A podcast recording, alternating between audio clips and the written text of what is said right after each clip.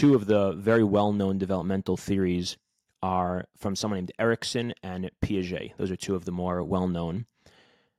The idea of developmental theory is that at different stages of life, we go through different developmental stages. We go through having different different aspects of human development take place at different points in time. So, according to Erikson, the very, very first developmental phase, which is the newborn baby, is the phase of trust versus mistrust. So, the newborn baby without consciousness, without awareness, without thinking about it, but in their body on that reptilian level of the brain, they are experiencing the world through the lens of can I trust or do I not trust? Are the people around me trustworthy or not trustworthy? Is this world that I just entered into a place that is trustworthy or not trustworthy? And their system is being mapped around that question. What makes them believe that the, this world is trustworthy or not?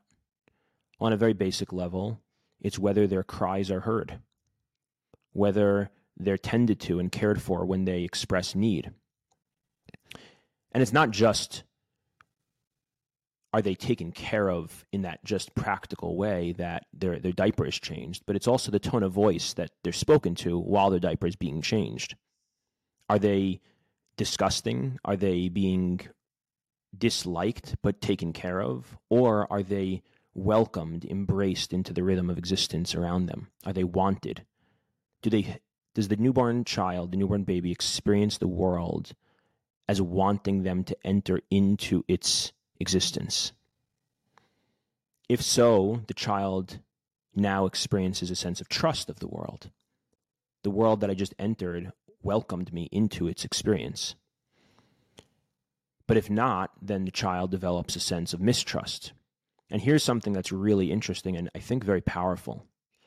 The research shows that children who had inconsistent, untrustworthy attachments early on, they don't seek less attachment later. They actually just seek untrustworthy attachment figures later. So they will get into relationships later in life with people who are not trustworthy, which speaks to this concept that we're developing of how inherently ingrained our need for relationship and attachment is. So it's it's not a matter of do we need it, will we look for it? We need it and we will look for it. The question is how. So if we experience trustworthy attachment, good enough attachment, then we will seek trustworthy people to be in relationships with later because that's what we know, that's how we know to attach.